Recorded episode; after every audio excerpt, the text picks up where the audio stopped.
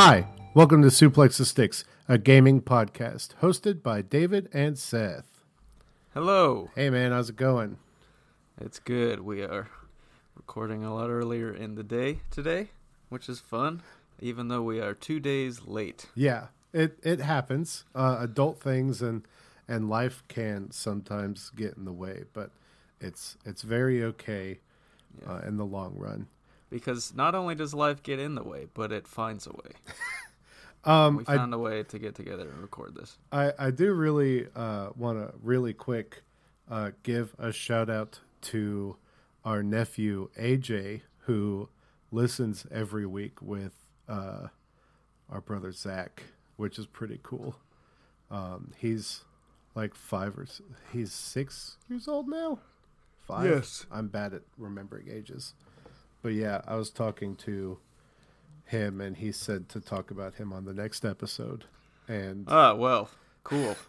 he he FaceTimed me a bunch of times yesterday, which was funny. Oh, that's neat.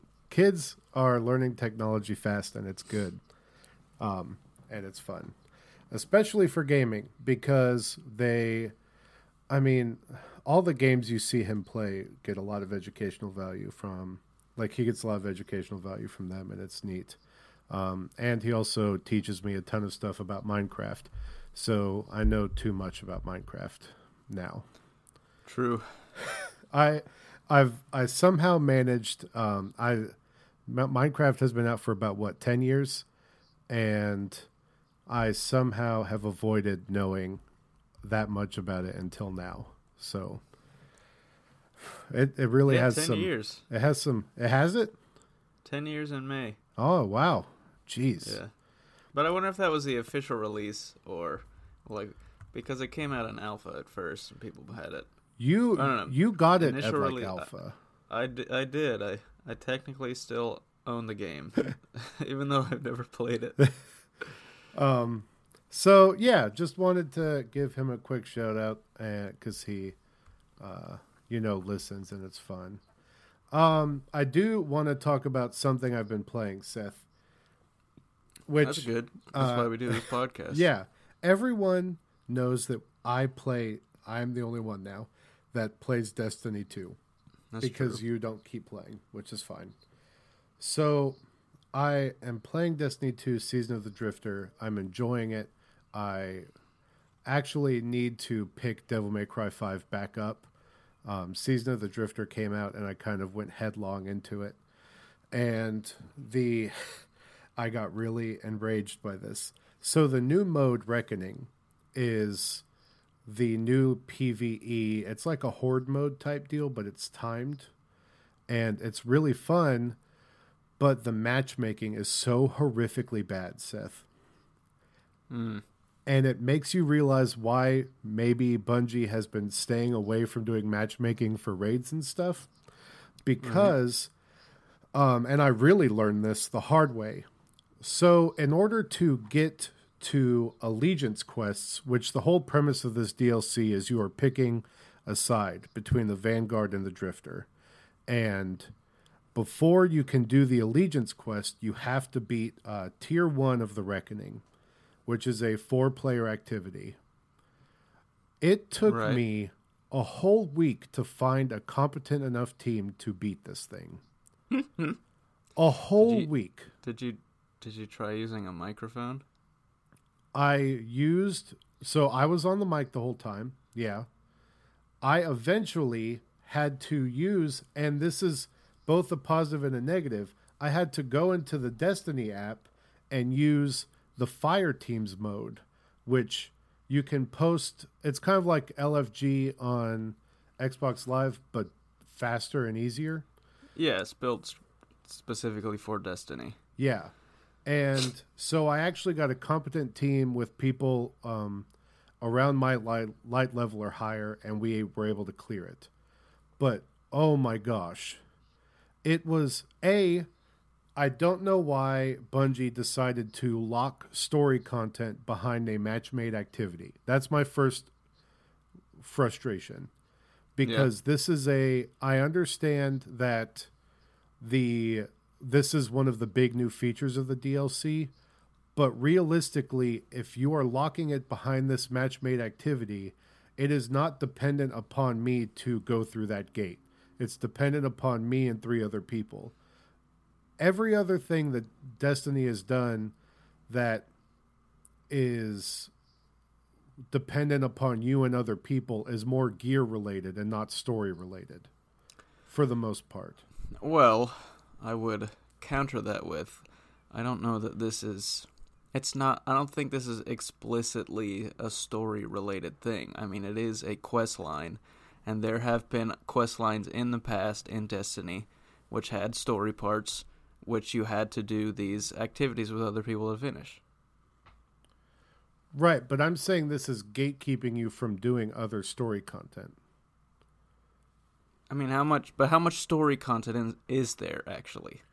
Well, they like these they, aren't story missions; they are regular activities that have a story tacked onto it.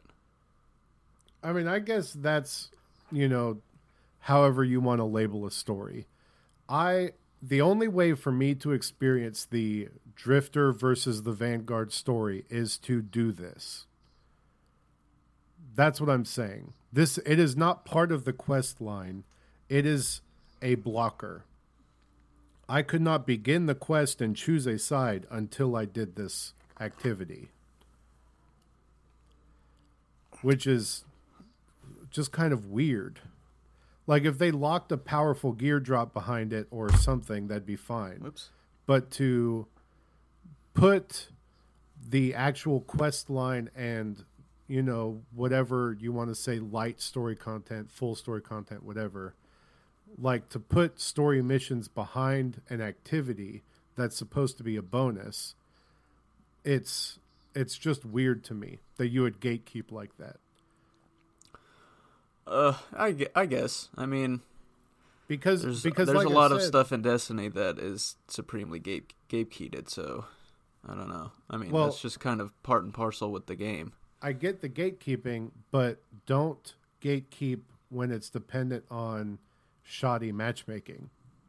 Like I you have to have three other people that are communicating and this is like very like aggressively timed and you have to go in, wipe out enemies and like timers will reset if you don't do something right it's it just seems like something that's almost too much to put other activities behind, especially when the so the Drifter versus Vanguard story plays out every week. There's going to be new missions every week. So now I'm a week and a half behind because it took me forever to find a group to do it with. It's it's just it's kind of a weird complaint. I guess it's it's not a good one, but I I just don't know why it was why story content was locked behind me completing this activity that has nothing to do with the story for the most part because it's for gear and gambit. It doesn't have anything to do with the drifter versus the vanguard.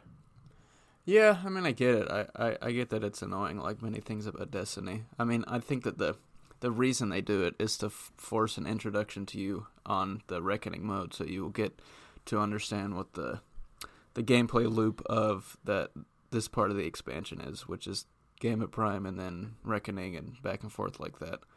Um, yeah, I don't know. I guess it's unfortunate that you have had that experience, and I guess it's because um, it's it's more of a it seems to me from the stuff I've read from Reckoning, it is designed to be more of a um of a not like raid like uh thing, but it, but it requires communication. oh Um, yeah.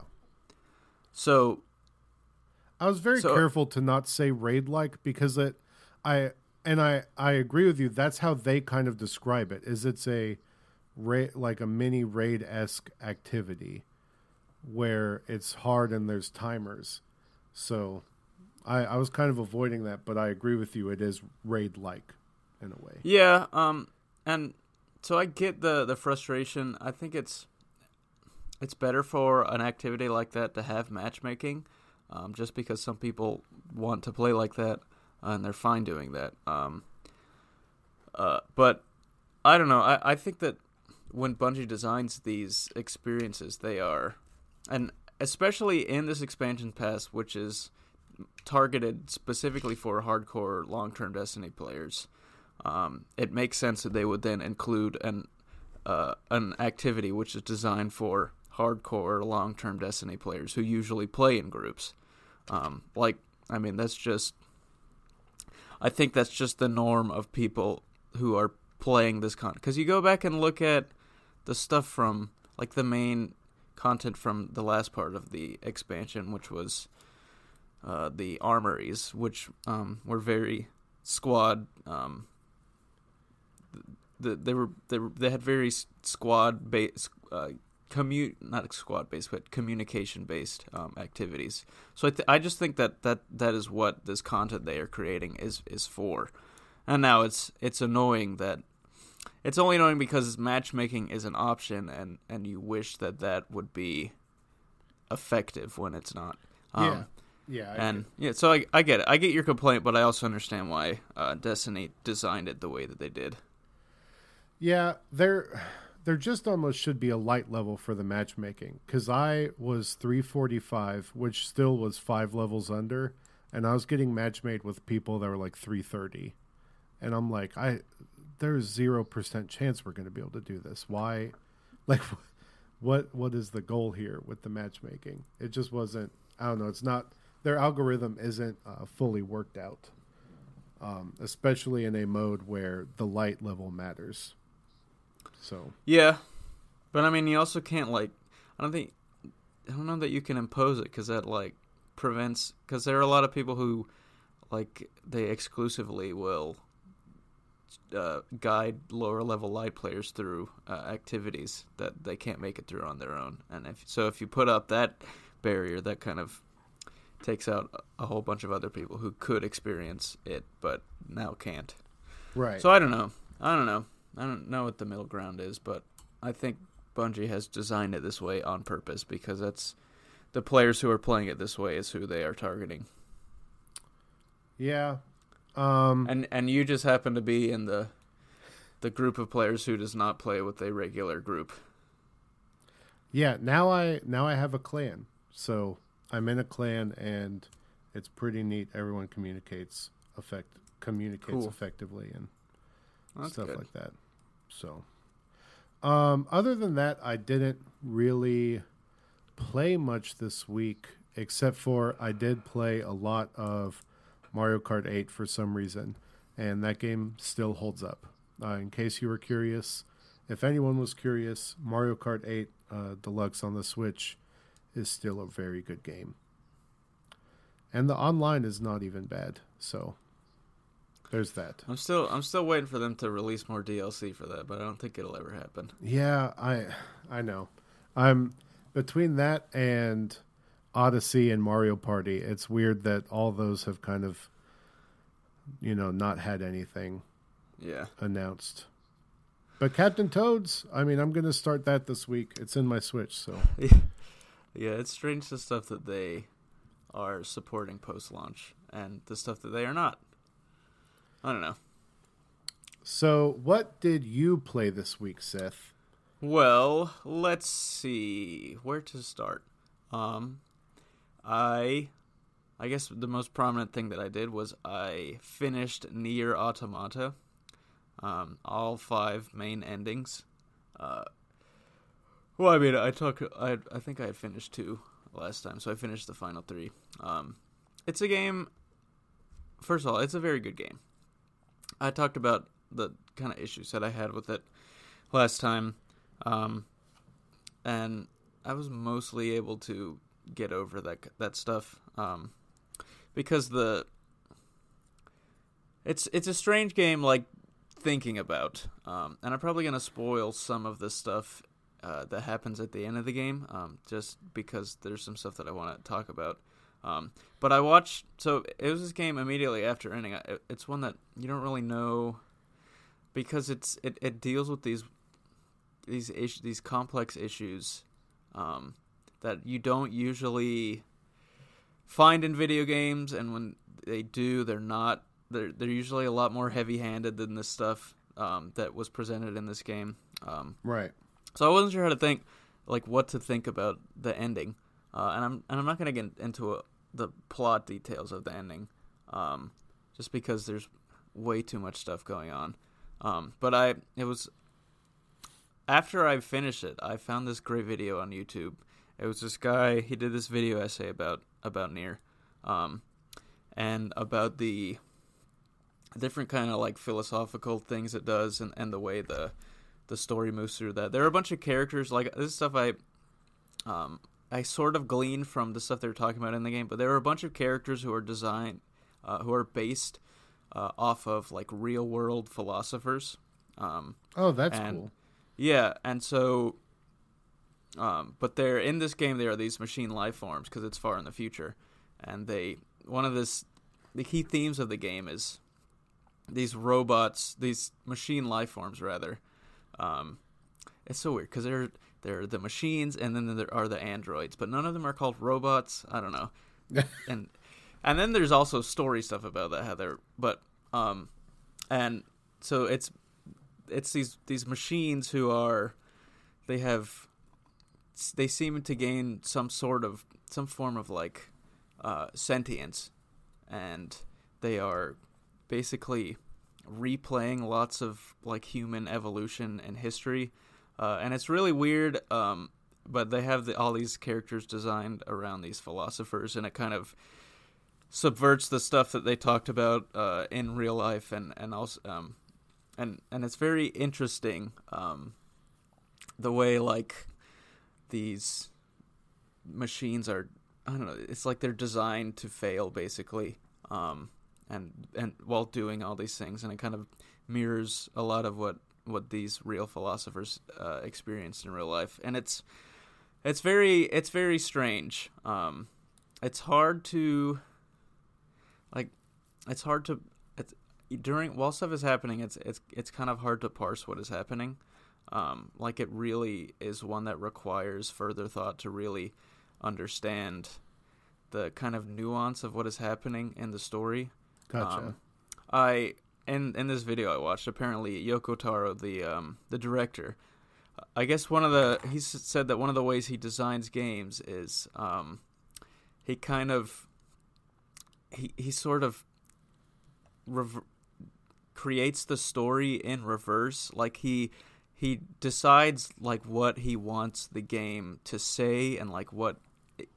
what he wants the game to like the, the feelings he wants it to invoke in the players and then he basically like c- creates this ad hoc story around those ideas. Um, and so a lot of a lot of the parts of the story of the game don't really make sense like as a whole, but in in in distinct parts they um they kind of they they make some more sense as like these little tiny episodes. So it's it's a very strange game and one and it's designed in a way that that I, I don't think I've ever played a game like it. Um and it's and the ending it's it's got to be one of the weirdest endings I've ever experienced. um so as with the the first two endings which I talked about, you kind of um, you you get to the end and go through the credits, and then you get to you go back and you do stuff from the perspective of a different character, which brings out another ending. Um, and then the the final the final ending, it's it's um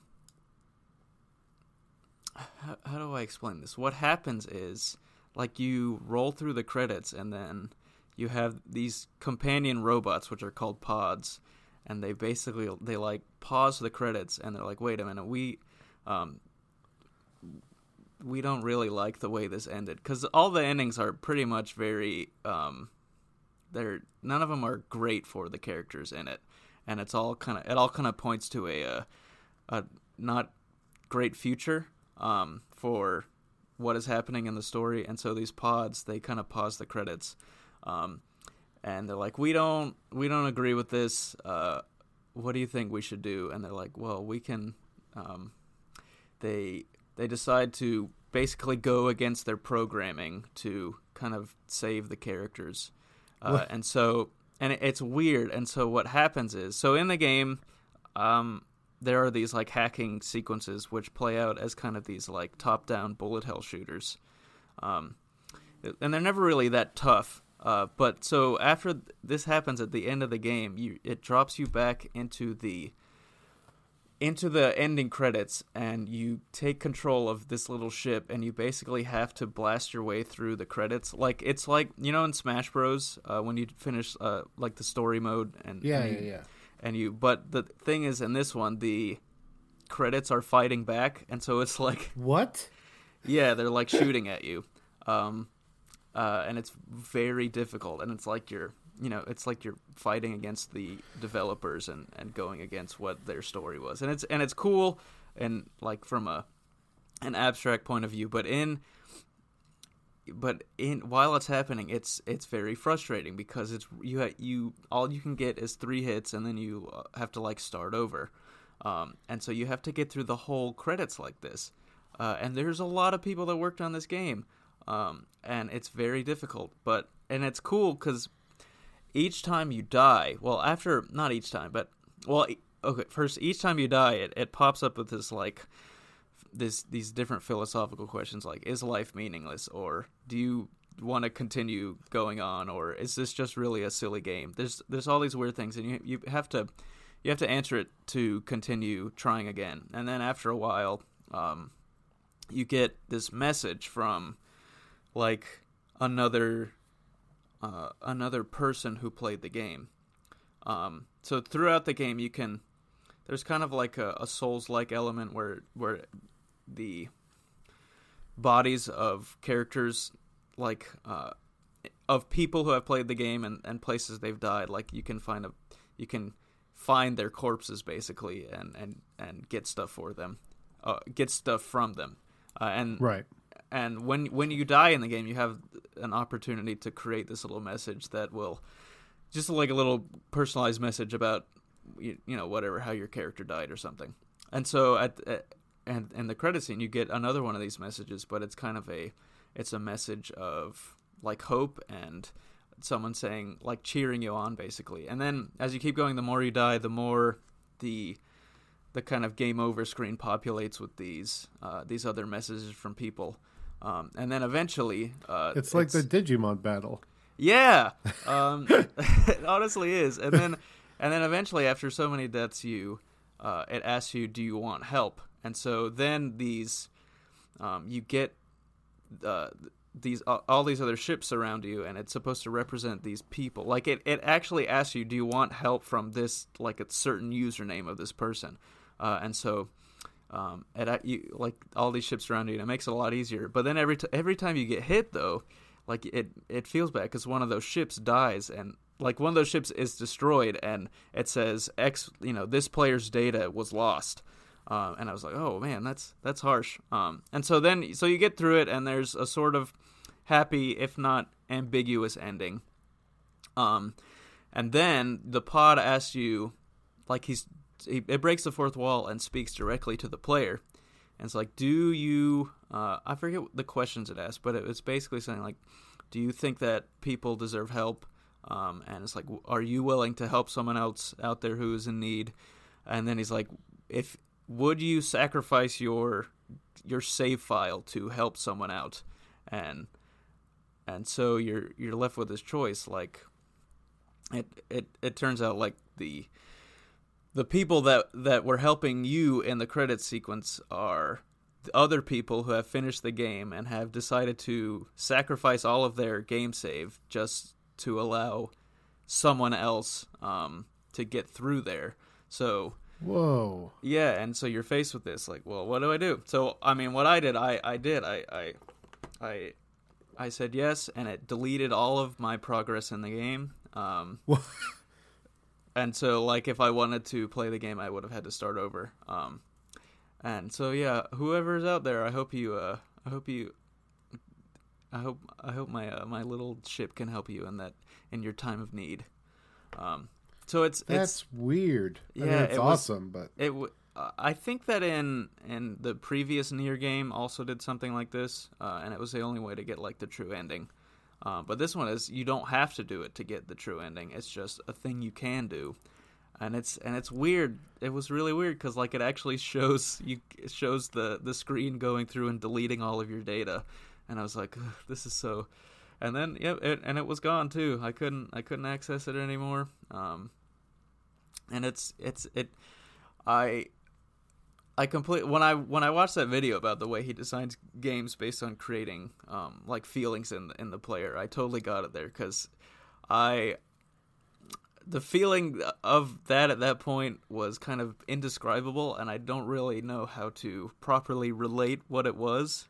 Um, but it's it was something. Uh, the game actually, surprisingly, I not it was not as long as I expected. Like because like you expect these kind of Japanese RPGs to be these huge, often slogs through this stuff, but it um, it actually went by pretty quickly once you once I got into the final stretch of it. Um, but so I, I it was a very good game. I, I enjoyed my time with it. Um, I would, I mean, I have to say it's suplex certified for me. Uh, but it is it is a, a unique experience, um, and I, I, I recommend people uh, if if if there's a game out there if if you have a if you have time to play a game but you don't know what to play, this is a, this is a good one to spend your time on. Man, I you're making me want to play it more. It it it seems I would really like to see and maybe this is just cuz this is kind of my job is to look at um, you know, people like and how they interact with things. I would really like to see how many people chose to give up their save file Yeah. versus how many didn't. Like I, I would, uh, I'm gonna now kind of try to find a interview with the developer and see if he ever answered that, or if has if he has a a number out there. Yeah, 'Cause because it- it, it- was it was something else. I uh, it was very cool though, um, especially because like there, I mean there were like countless messages on the screen every time I would die. Like b- by the time I got before I, I finally got help on it, like so there's I don't know, and and it was also cool because it showed like where where in the world you are getting this help from, um, and it and it would show the the message in the original language and then a translation of it. So yeah, it was it was definitely an experience. Um, very very cool. Uh, so other than that, I let's see. I uh, this is part of our news. Uh, Apex Legends, the season one started, so I've been playing that a bit. Uh, I was really upset last night. Uh, I got down to a, a top two, um, and I single handedly caused our team to lose, which was Oh no! very frustrating as I died and then watched my teammates die, and I was like, well, that was all my fault. Um, so that was, uh, that was terrible. And my roommate was standing in the room with me, and he was just, he was just shaking his head. He couldn't even say anything about it. It was so, it was so frustrating. And then I tried to play another match. And I was like, I cannot, I can't do this. I can't believe that just happened.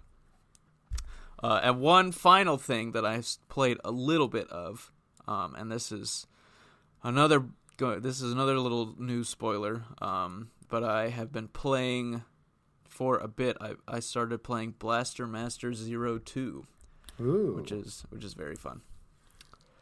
But that's it for me, and I I have Sekiro Shadows Die Twice, so I'm excited to get into that. yeah. I'm not gonna be playing anything that's actually new new until the end of the month when Yoshi comes out. So Mm. I'm excited to dive into Captain Toads though. So Well, that's new. it's I mean, well, it's new to me, but like I'm talking fresh. Yeah, not brand new. So, we have a lot of news to get through. So let's let's begin. Um, because uh, Google decided. I mean, we talked about this a couple weeks ago and last week, kind of, where Google is. We've also talked about throughout the life of this podcast because they tested it. What was it last year? The, The Project Google- Stream yeah, or Project. Stream with uh, what was that game? Assassin's oh, God, Creed. yeah, Assassin's Creed Odyssey. That Yeah. game. Um, so yes, they they tested it out, and turns out now it's actually going to be a thing. It's going to be called Google Stadia, which is meant to evoke um, multiple stadiums. Is that the, is that what the name comes from? Yeah, and it's very That's a weird funny. Uh, there's a really good interview with the head of the Stadia project and, on Kotaku, and he's like, "I hope it was clear from the imagery we used that this is what it was meant to mean." And boy, uh, did I not get that from that Yeah. at all. So I mean, I didn't see the very beginning of the stream, um, so uh, maybe they talked about it. But I just remember like, oh, well, that's a name. I will say about the name, it has a cool logo, which is a little S, but in the shape of like the Wi-Fi uh, logo. Uh, not a logo, but you know the the little three Wi-Fi waves that all phones have. Right. Yeah. So it's it's got a little logo, cool little logo. Uh, it's called Google Stadia. It is not going to have a price until summer. They were very vague and would not even say if they're going to be at E3, which it seems like they might. Um, they announced that can be played on anything with Chrome, uh, including smartphones, tablets, Chromebooks, high end PCs, whatever. And it doesn't use your PC at all. It just uses Google's cloud. Yeah, so the the basic idea, like people, we we had heard that this was Google. Well, we didn't. Not that we had heard, but Google said that they were like they were going to show off the future of gaming or something like that. And so a lot of people sort of expected a console, but also didn't know what to expect. And so what it actually is is, um, it's basically what Microsoft is doing with XCloud, and that it's going to be presumably a service that you pay for um, which allows you to stream games onto different platforms. Uh, supposedly, um, Google is offloading a lot of the network needs into its server bank, um, and it's going to be. I don't know. They made a lot of. They talked a lot about teraflops, which I thought was dumb. Um, Ten, they get ten teraflops set. yeah, but the the and, big deal is that, that was met with minimal applause because Yeah. it means almost nothing. Yeah, I remember when Microsoft did that at their Scorpio unveiling, and it was like, okay. Um, but yeah, so it's supposed to. You're supposed. The idea is you can play these high end games on whatever device you have uh, with whatever controller. Um, there is also a Stadia controller, which has which big which its biggest feature is a button to allow you to ask Google uh, clues for the game, um, and yeah, so that's it. It's Wi-Fi. Uh, that that's basically what it is. Streaming games. Big. It's it's the future, despite uh, America's terrible um, internet infrastructure. Yeah. Did you uh did you make sure I can't remember I can't remember if you said it that uh made sure to say that the the controller is the only way to play it through the Chromecast? Oh yeah, So so the only way to play on the Chromecast on your TV is with the Stadia controller, but if you're playing on anything else you can use a usual Bluetooth or USB controller, Xbox controller, stuff like that. yep.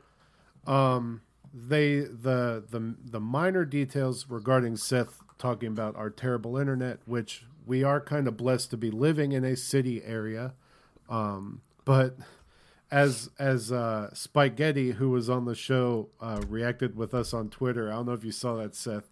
He jokingly said that um, there's some there's someone in Kentucky still waiting to play Red Dead Redemption 2 because of the day one patch, probably. um, and yeah, it's it's not great because um, 25 much of megs America- for 1080p. Um, well, yeah, like so the the the numbers they gave us for the kind of like upload and download speed that you'll need to do it like aren't they aren't terrible for people who live in like urban cities that have um, good internet infrastructure, but a lot of the country does not have that. Uh, and and even beyond that, this isn't this is not even talking about like the amount of data that this is going to use for these um, broadband companies who put data caps in and will charge these exorbitant um, premiums for going over data. Uh, so Right. I don't know. It's a cool idea. I mean, like Nintendo has been doing this on the Switch in Japan for certain titles. Like I think I I think Odyssey is one of them. You can you can stream titles on there, but um, but that's because like the internet infrastructure in Japan is a lot um, better set up for it. But in America, it's we are not. I don't think we're at a point where this is entirely viable, and that's and and we don't even know like what the pricing of this is going to be, whether or not it's going to be cheaper more expensive than just having a console and and purchasing games. Yeah. Not to mention that you can't you can't own games on this. Um, Mhm. th- Everything is going to be s- stored in the cloud, and so if that information is gone, then you so is your copy of the game. That that is the worry, um, because it it basically the interview on Kotaku, you know, they mentioned the permanence of the game, and it could just they could just pull it, and then you won't have it anymore. Yeah, There's there's games on my phone that I don't have anymore because I upgraded my phone or whatever, and you know the the people decided to pull it, and so I don't have it, even though I spent money on it. Um, Yeah. it's it's very bonkers that I I do believe that in in a way this is the direction where gaming is heading, but it's not it's not now. And and it's very strange because Google if anyone can pull this off it's Google sure. But I don't think that this is still like you said we as America don't have the infrastructure to handle this and make it viable. The I'm trying to remember the some of the other stuff that bothered me. Um so the the there's a lot of privacy stuff that's confusing to me and I don't like um and it's going to cause issues with content creators. Not saying that we're going to have issues but the like for people to be able to interact and like it seemed like that you can just jump in with a streamer on certain games right. and so stuff I like don't, that. We we shouldn't short shrift Google here uh, because there are some interesting stuff that they uh, announced alongside this service, and one of those is uh, because they own YouTube um, and they are invested heavily in in the streaming on on YouTube gaming. One of the kind of embedded features in this is that if you are a, a streamer, um, you will basically there'll be like a toggle you can do to allow people watching you um, to join in a queue to join in your game. Um, just by like people who are using Google, uh, who who have the Stadia access, they can click a button on their browser basically, and they'll be um, queued in to, to join the game eventually, which is cool. Um, it's also sort of weird, uh, and I I wonder how much that would actually be used and on and how it would be implemented on a lot of games honestly.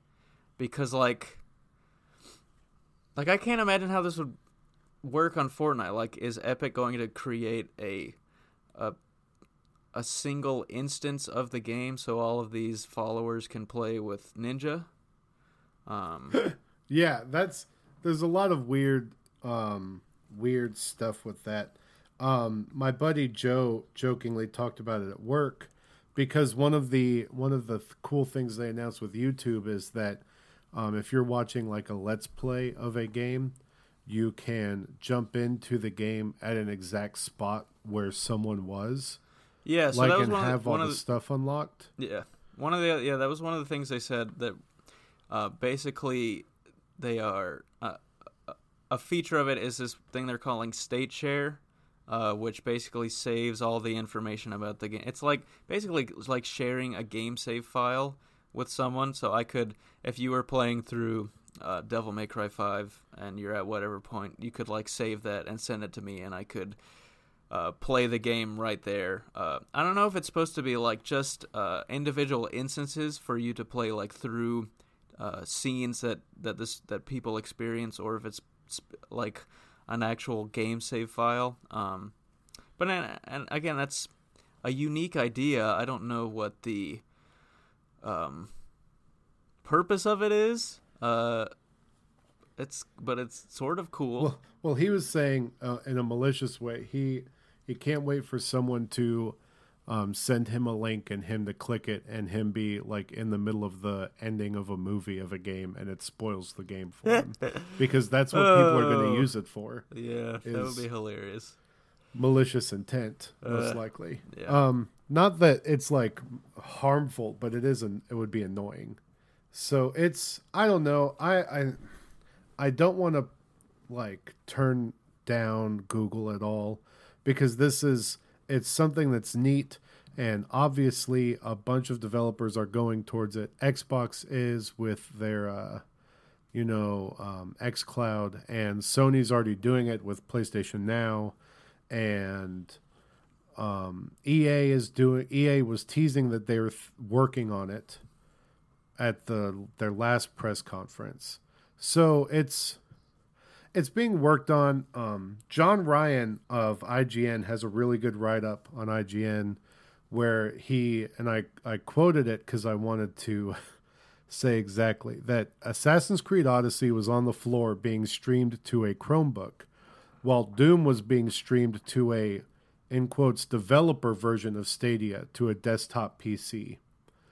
So they obviously don't have it fully figured out yet because that developer version of the desktop PC I don't want to say that they're doing this could all for all intents and purposes be just running Doom.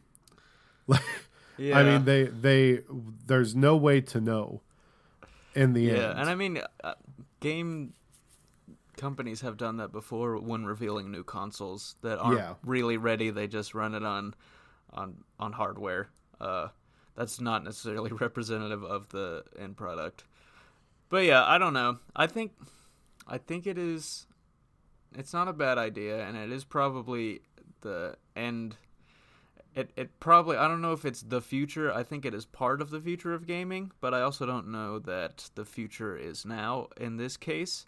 Um, and you know, one weird thing is that they didn't they like they showed they brought uh one of the developers from id and he showed off doom eternal but out, outside of that and odyssey we don't really know anything about games. Uh, uh, and this is supposed to be like a, a game platform reveal thing and they didn't really show us anything. Um, i don't know. I think there are there are more questions about this than there are answers at this point. Yeah, definitely. And it's I don't I mean they say we'll get more answers um, in the summer and I'm I'm hoping that's true. So I still I kind of laughed at that 25 megs for 1080p at 60 frames because it I that still doesn't answer latency, which is a going to be a huge issue with this. Yeah. Latency i mean that's something we didn't touch on. I man there i get frustrated playing games with you at your house here in ocala because of the latency between the controller and the flat screen yeah and uh, i just i can only imagine it might not be great but yeah, we'll I mean, see. Google they they to their credit they did a great job of obfuscating on details which might not necessarily be uh, glowing about their uh, their platform at this point. yeah They made sure to show us the good stuff. exactly um and so with that did you have any other smaller news seth before we go to the big chunk of Um, rest of the news I I do. I can't I can't remember it. oh no, this is terrible. The the Borderlands one thing was neat. Yeah, uh, that's not what I was thinking of. But yeah, so there was a um, there was rumors uh, a while back about uh, Borderlands One getting a remaster for current gen consoles, and now there an ESRB rating has popped up for Borderlands Game of the Year, which is cool. But it is interesting because in the uh, details it had um, in-game purchases, uh, so that kind of reads as microtransactions, and so you wonder what they are adding to that game uh, to put microtransactions in it and why. And also hopefully whatever this is, I hope it is not in uh, Borderlands Three. That would that'd be a bit of a bummer. Which we'll know all this stuff next Thursday, the day after we record. So, ugh, that's that, that's annoying. um, we might delay to no, we probably no, won't. no, But no. You'll just have to hear about that from us in a couple weeks. yeah. Um, but if you think about Seth, we can get to it after the news of the Nintendo Indie Direct. Yeah, uh, this was actually a lot more exciting than anyone would have expected. Oh uh, my gosh, Because yeah. I mean, indie directs are cool, but you know, this it's never like huge announcements in it. But in this one, there absolutely was a huge announcement, and it Yeah. came right at the beginning. Yeah, I mean, yeah, there was there was a couple, but the biggest announcement uh, was right at the beginning of this con- of this uh, direct, and they open with this. Uh, I don't know. It doesn't even matter what the the weird. It was a cinematic they were man teaching you how to It- pour milk into Yeah, your cup. That was very. I was. It was weird. It was bizarre. I had no idea what was going on. But then it turned out it was uh, Cuphead is coming to the Nintendo Switch and being published by Microsoft. They literally name dropped Microsoft. They said thanks to our friends at Microsoft, Cuphead is coming to Nintendo Switch, uh, and that is just uh, unthinkable before now. Uh, well, not unthinkable because we had talked about it a little bit. There had been rumors, but this is finally actually stub- substantively here that they're these two companies are working together like this, and who who the heck knows what this is like? This is a brave new frontier uh, of who knows what Oh, yeah. what what the the ramifications of The this are. future holds Banjo and Smash. That's what the future holds. I don't know. There was a a rumor uh, that it was going to be Cuphead uh, uh, that I that I saw a while back. Oh, okay. But So- yeah, so But yeah, Cuphead. Cuphead, April and, 18th. Cuphead on on Nintendo Switch, April eighteenth, uh, and I think they even said there are there were like specific features designed for Switch, though I forget what Yeah. they were. There was um there was some wording in the product detail on a couple of the sites that had the pre-order up that led people to believe that there's some sp- specific things developed for just this one, this version of the game. Yep. There are, but so outside of that, there were there were a bunch of cool ones, a bunch of cool looking games. Um, I don't think we need to dive too deeply into all of them. But what what was what was one of your favorite ones that you saw, David? I am I so there's two that I walked out of this um or clicked out really excited. Bes- besides the last big one, No, no, I'm I'm actually that one's not on my list. really? I, I think that's neat, but uh, I'm really excited for Katana Zero. yeah, That Yeah, game it looks, looks cool. it looks fun and hard like Celeste, and it's got a fast respawn mechanic, and so I'm really interested in that game. And I'm also super interested in Rad, which is the new game from Double Fine. yeah. Eh, I mean that one that's interesting. It didn't. uh, It's cool. Uh, it has this weird like '80s vibe, and also these mutant like you can mutate into things, which was strange. Uh, Yeah, you you mutate and get different powers, and it's it's going to be full of comedy. It's set after the second apocalypse, not Uh, the first yes. one. yeah, key difference. and um, you spawn like grass and stuff as you walk around. You're so radiated that you are healing the world, I guess. And I don't know. I there was something about the I don't know. There was something just so unique about that game when I was watching it. I'm like, oh my gosh, this this is just so neat. Yeah. So that one and uh, runner up is the uh, that Red Lantern game, yes, the, the dog sled game. game about dog The sledding. Iditarod. The uh, yeah, well, seeming it seems to be like a survival game. I think I don't know. Yeah, you're on the Iditarod and you get you it you get lost or something and you got to survive. Some of the ones that I thought were cool was there's one called Creature in the Well, which is like this weird hack and slash uh, adventure puzzle game that also uses pinball mechanics. Uh, I'm really I'm glad cuz internally I didn't say that one cuz I thought you would say that one. Yeah, uh, and So- I, I'm always interested in those weird kind of mashup of genres that don't seem like they would go together.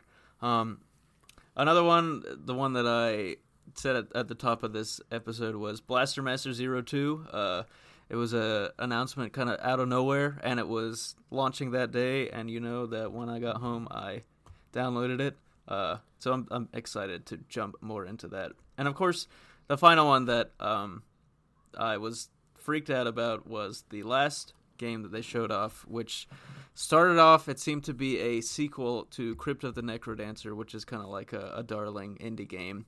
Um, and then as the uh, as the trailer went on, you were seeing these locales that were that and enemies that looked a little familiar, and then this tune starts to play, and then it turns out this game is actually a uh, straight up Zelda game. It's called uh, Cadence of Hyrule, Crypt of the Necro Dancer, featuring The Legend of Zelda, and you get to. it's an absurd name, um, and but you get to play as Link and Zelda and and Cadence and in these games, and you're hopping around Hyrule, uh, blasting enemies to these presumably awesomely remixed tracks from Legend of Zelda. There was this awesome. Um, I just said awesome too many times in a sentence, but there's this great remix of the Tal Tal Heights theme that played uh, during the the reveal, which oh, is great. It's one of the more underrated Zelda tracks because it's from Link's Awakening.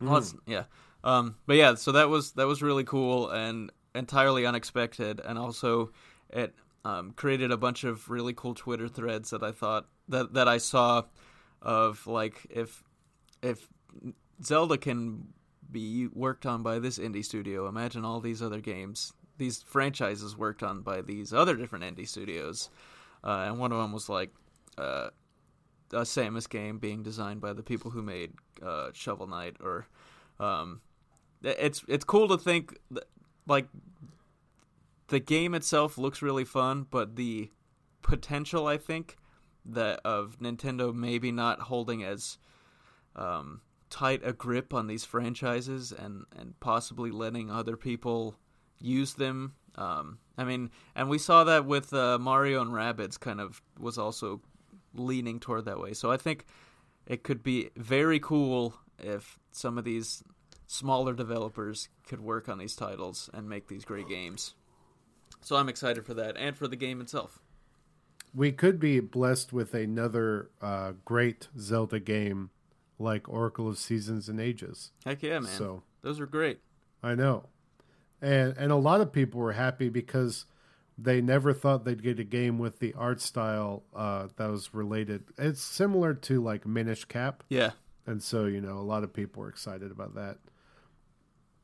Yeah, it's it's really cool. The the only other game there's two games on there that really got my attention was uh the other ones are was the weird Uber game. Oh yeah. Called Neocab, which um, looked very interesting and strange and it looks like a conversation simulator, but I don't know. It's it's got it's kind of a neat vibe. I like how futuristic it is.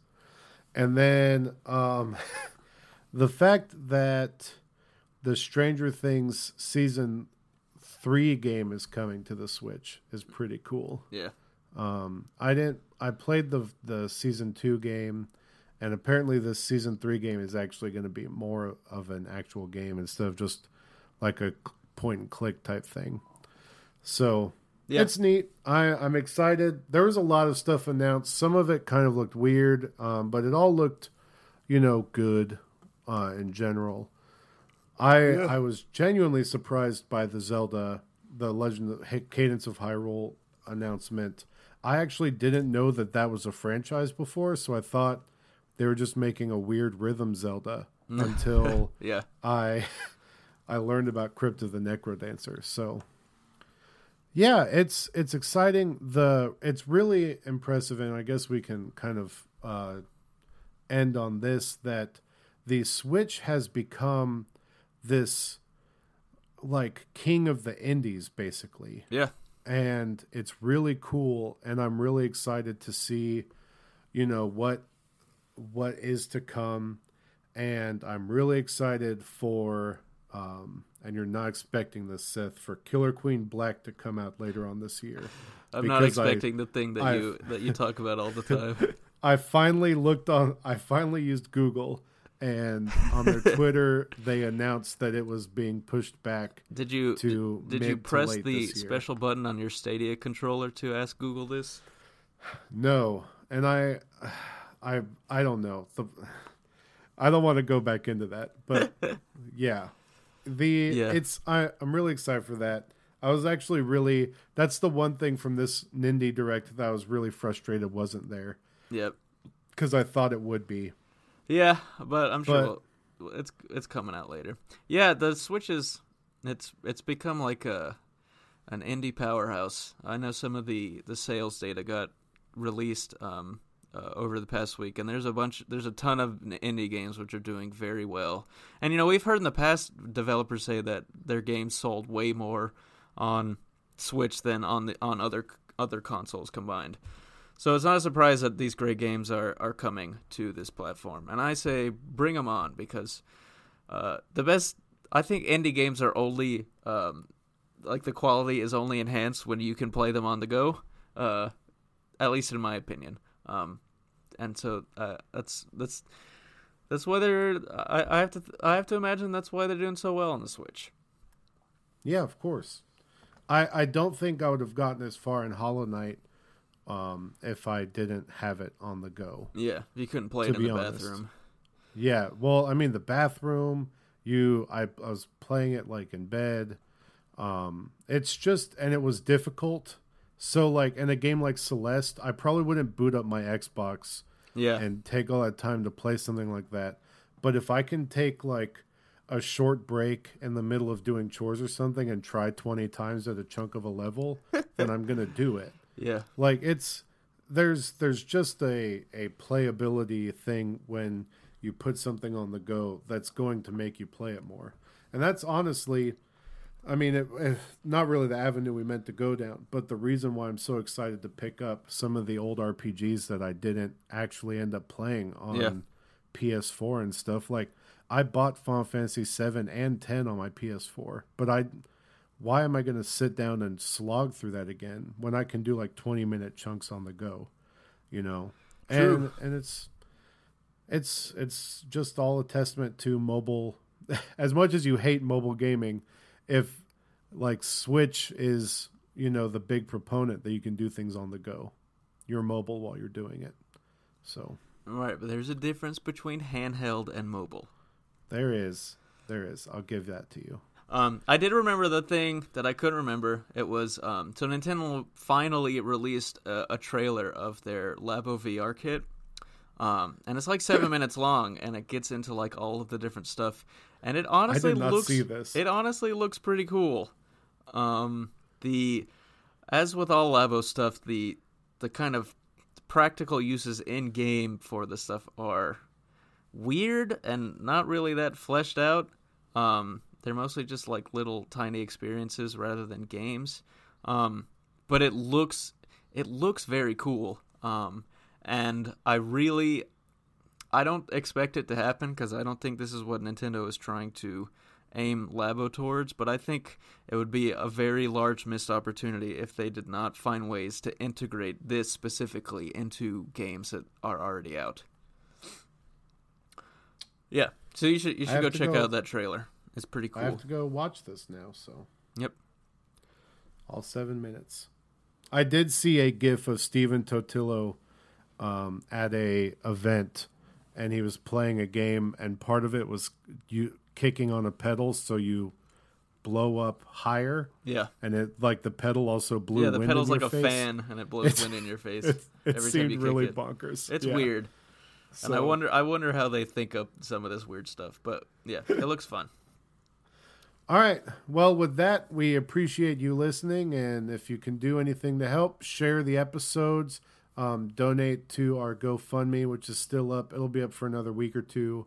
And, you know, um, let people know that you're listening to us. We appreciate that you tell us, but if you tell other people, we'd appreciate that just as much um, so that we can reach a bigger audience and uh, make new friends. Because that's what this is about playing video games and making friends.